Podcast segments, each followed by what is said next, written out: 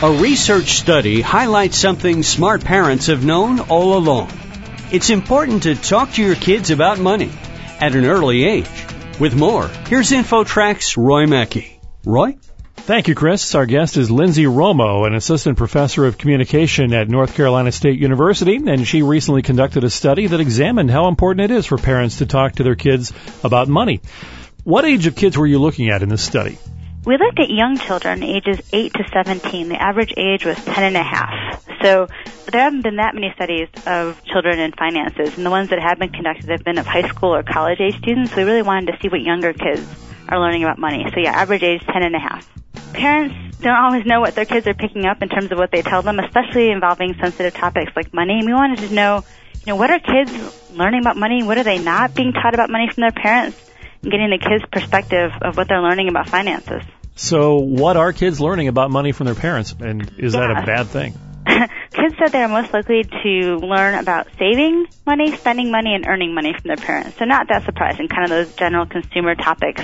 We also asked the kids, do you know, are there any secrets your parents are keeping from you in terms of not telling you financial matters? And they're like, well, yeah, they're not telling us about income, family finances, investments, and debt for the most part. The children had an awareness that these were kind of off-topic matters that parents didn't want to disclose, but parents are very good about talking about saving, spending, and earning. I think a lot of parents who are listening to this are going, oh, wait, wait, wait, wait a minute. Now, I'm not going to tell my kids how much money I make. Right. It was interesting though, and we're not saying that parents should tell their kids how much money they make, but the kids had their own reasons that they were attributing to this. And one of the reasons was kids thought their parents didn't want the kids to know because they thought that the parents didn't have enough money. They didn't want to scare the children. So this actually made the kids worried that maybe they weren't financially well off. That was one of the attributions that kids were putting to this reason. Another um, reason children thought their parents were not open about things like finances was because they didn't want the children to brag to neighbors and other kids to talk about that. So the children had some ideas, and these ideas might not be right. I'm not suggesting that parents tell their kids how much money they make, but they might want to explain kind of why that's off limits so the kids don't get the wrong idea and start getting really scared that maybe their family is going to be on the street one day or something like that because they're worried that the parents aren't telling them because they don't want them to know. Well, you know, in today's economy, with people out of work and the mortgage yeah. crisis not far behind us, this certainly can be a touchy topic for people. Yeah, and maybe parents can just reassure their kids everything's okay, but this is a personal matter. When you get older, we'll talk about that with you. Just kind of giving them an explanation because right now the kids are attributing it to some nefarious reasoning. But these young kids, even, you know, 10 year olds really were very receptive to finances and financial communication and were able to recall pretty vividly what their parents had told them and what they hadn't told them about money. One thing I found interesting is that there is a gender difference in that parents are much more likely to talk to their sons about investing and debt than they are their daughters. Yeah, so while they didn't talk about investments and debt that much to either, they're much more likely to talk to their boys than their girls about investments and debt. And that's interesting, and we're not sure why that is because we haven't obviously talked to the parents. I mean, it could just be this kind of latent bias thinking that, you know, boys need to know more about investments and boys might grow up to be the provider and girls don't need to know about this. It's interesting and definitely something to study in the future. It's kind of like, why are these gender differences? Because yeah, it was physically significant too, so something's going on there for sure. So is this something you envision a parent sitting down and having a natural conversation like you would about sex or drugs or tobacco or anything else? Yeah, I mean, right now parents are pretty good about talking about saving for a rainy day and you need to earn money and it's hard to make money, that kind of thing. And that's good.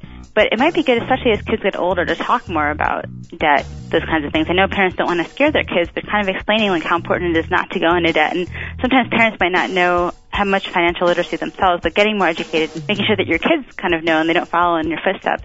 I would recommend that parents sit down and talk with their kids when it's age appropriate and each kid's maturity level is different. Just kind of tell them a little bit more beyond just saving for a rainy day and kind of those cultural cliches, but talking more about like we do have some debt or this is kind of investments, kind of how they work or you know, we might not tell you the exact number because it might not make sense to you, but you know, we work hard for this, not avoiding the topic. Sometimes parents, I think, don't know what to say, so they just avoid it, and that could scare their kids unnecessarily.